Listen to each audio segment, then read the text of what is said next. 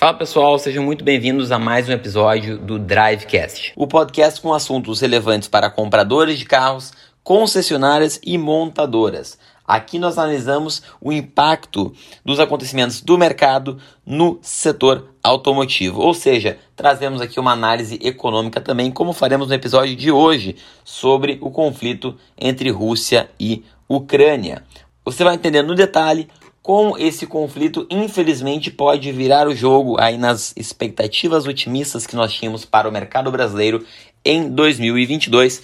E com certeza, esses poucos minutos aqui vão te ajudar a tomar melhores decisões na hora de comprar o seu carro. Quero lembrar também que sou apresentador do Top Drive e fundador da Digital Drive, a plataforma que te conecta com as concessionárias de sua região para que você compre o seu carro como um expert. Você monta pedidos de carros de qualquer marca, recebe propostas diretamente de gerentes comerciais, tem acesso a um dashboard totalmente inteligente no qual você pode ser assessorado por um especialista completamente imparcial, que inclusive pode me envolver e pedir orientações para o teu caso. Então, acessa lá, aproveita digitaldrive.com.br enquanto está aberta nós fecharemos o acesso ainda neste mês. E não custa lembrar também que se você já conhece o processo da Digital Drive, se você já conhece o meu trabalho e sabe o impacto que nós estamos gerando no setor automotivo,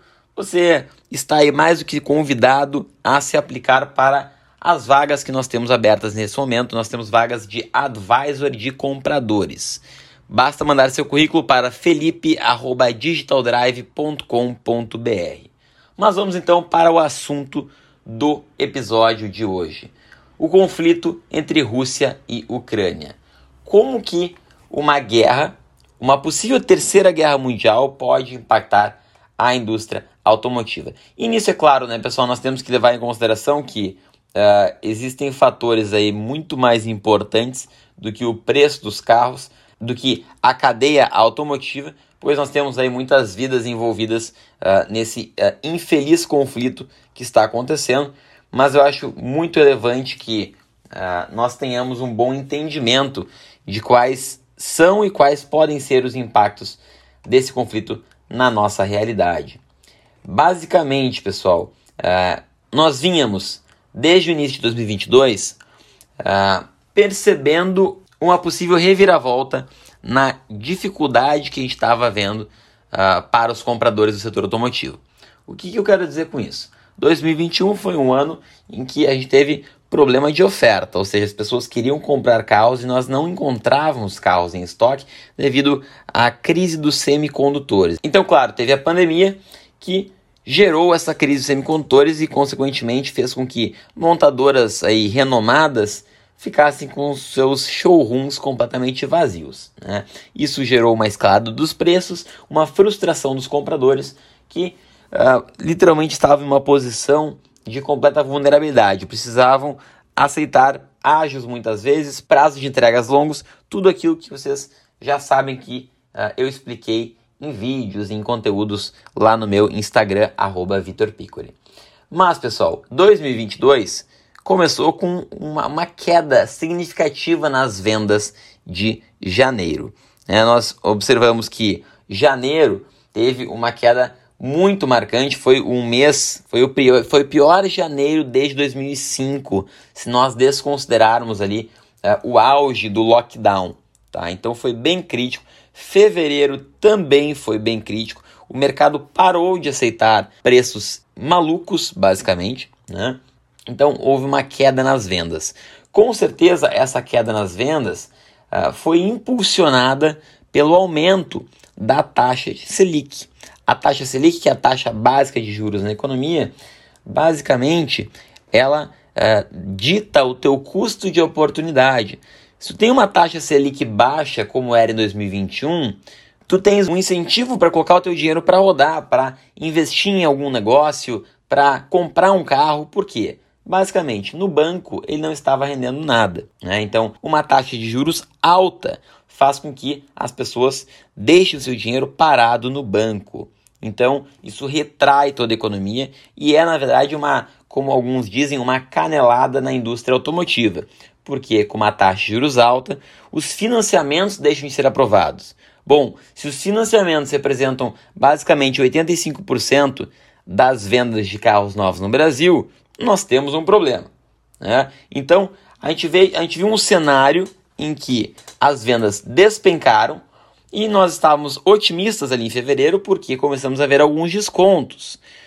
Isso, é claro, foi ajudado pelo fato de que o dólar vinha caindo bastante desde dezembro. Agora, qual que foi o problema?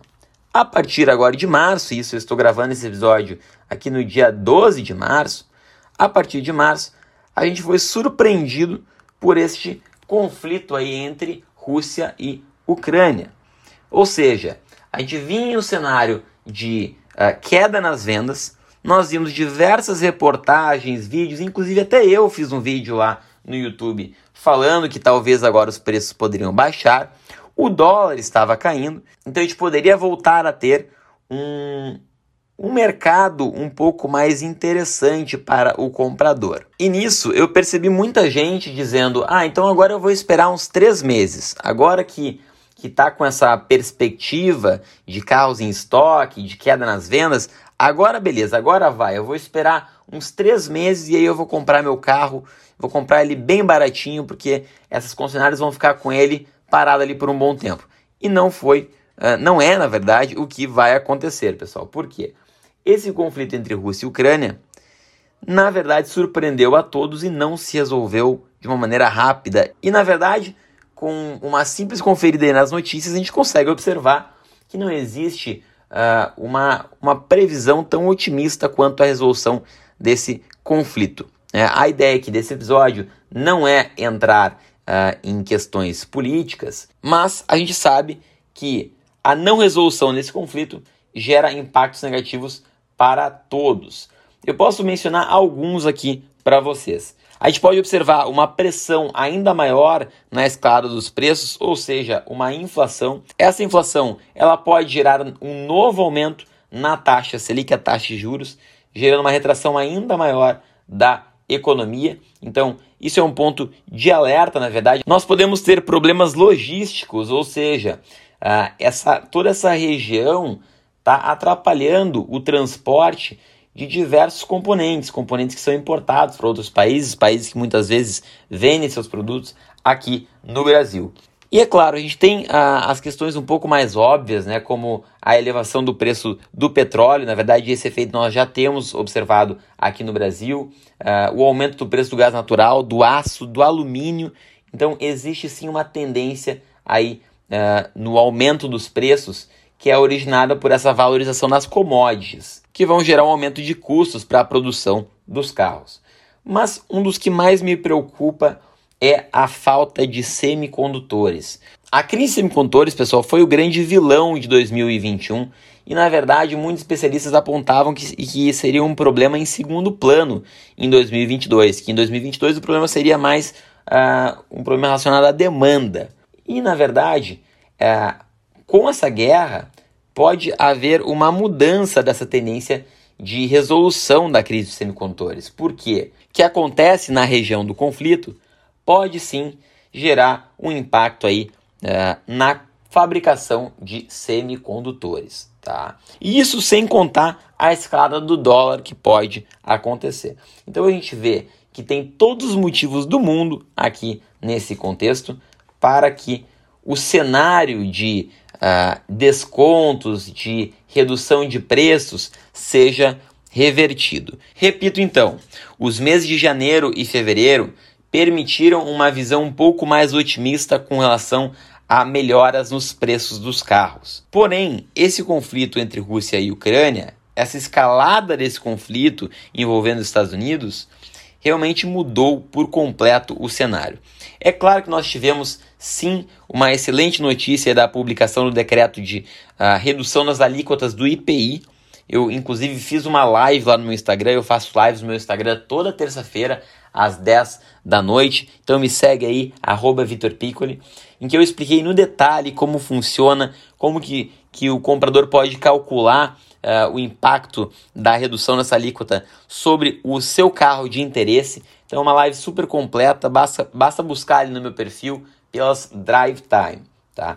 Mas apesar de nós termos uh, essa notícia muito positiva para o setor automotivo, que foi a redução da alíquota do IPI, algo bastante inesperado, uh, que de fato uh, foi aceita por várias montadoras, a gente viu diversas montadoras reajustando seus preços, repassando essa redução para o consumidor, o que é uma, um posicionamento muito interessante das montadoras, uh, a gente percebe que não há uma tendência para os próximos meses de melhoria dos preços. Não há uma tendência de reversão de todo o aumento de preços que foi observado nos últimos anos. Inclusive, teve até uma entrevista que o CEO da Volkswagen Global deu para o Financial Times, The Financial Times, em que ele comenta que a guerra pode representar um risco maior para a indústria automotiva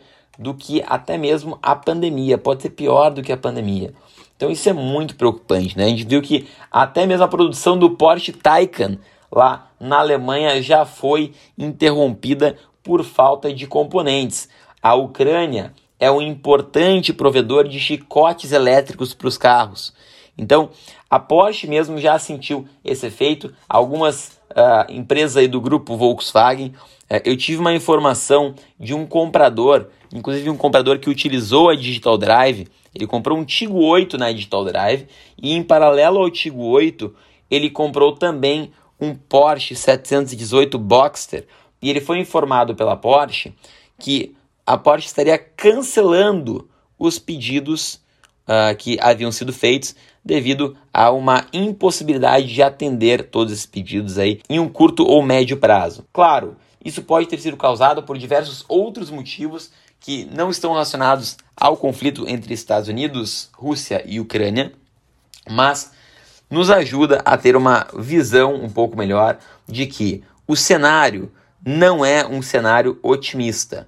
Nós gostamos muito lá no Top Drive e eu mesmo na minhas, nos, nos conteúdos que eu crio uh, de olhar pelo lado positivo. Né? Uh, diversas coisas eu não gosto de uma, de uma postura de vitimismo.